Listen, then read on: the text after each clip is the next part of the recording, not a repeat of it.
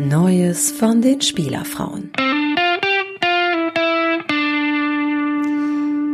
RTL berichtet über eine sehr, sehr schräge Verteidigungslinie von Kati Hummels vor Gericht. Achso, ich, ich dachte jetzt Verteidigungslinie, äh, sprichst du über ihren Mann, aber okay. nee, der steht, ah, stimmt. Er steht nicht vor Sie Gericht, hat aber hat auch eine schräge Verteidigungslinie in den letzten Spielen gehabt. Mal, wie gut die zusammenpassen. Ist das nicht schön? Ja. Also, Kathi Hummels hat in die Kamera von irgendeinem ihrer zahlreichen Instagram-Posts einen blauen Plüschelefanten gehalten. Ja. Nicht Und, zu verwechseln mit dem Quietschpink, was sie bei der Anhörung getragen hat. Das war ein Blazer. Genau, davon wollte sie auch äh, ganz wichtig, dass man da nicht irgendwie irgendwas verwechselt, dann nachher in der, in der Pressemitteilung. Und dieses Tier ist von der Firma Steif.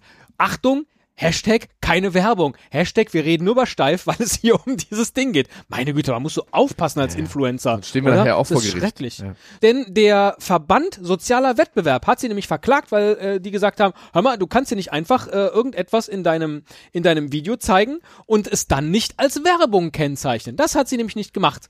Diesen So. äh, Plüschelefanten als Werbung für die Firma Steif zu kennzeichnen. Und was hat jetzt, genau, was hat jetzt Kathi Hummels, Hummels gesagt? ist quasi die Jeanne d'Arc der Instagram-Influencer.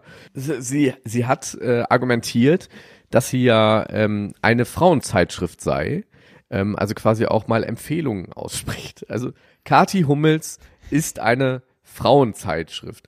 Ich frage mich, wa- wa- was bist du dann? Was bin ich dann? Bin, bin ich jetzt der Playboy oder was?